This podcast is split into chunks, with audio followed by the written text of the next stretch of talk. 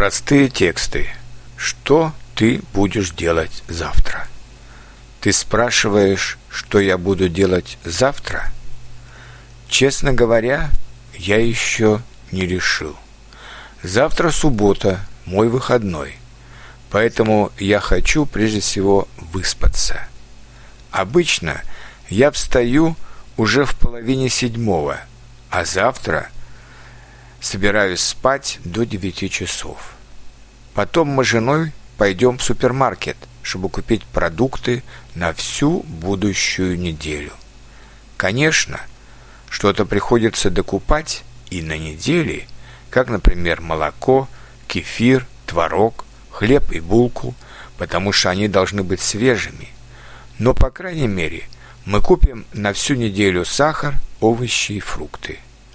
Я думаю, что в 12 часов мы уже освободимся, а дальше зависит от погоды. Если погода будет хорошей, мы поедем за город к нашим друзьям на дачу. А если будет дождь, останемся дома, будем убирать квартиру, готовить вместе обед, посмотрим какой-нибудь детектив по телевизору.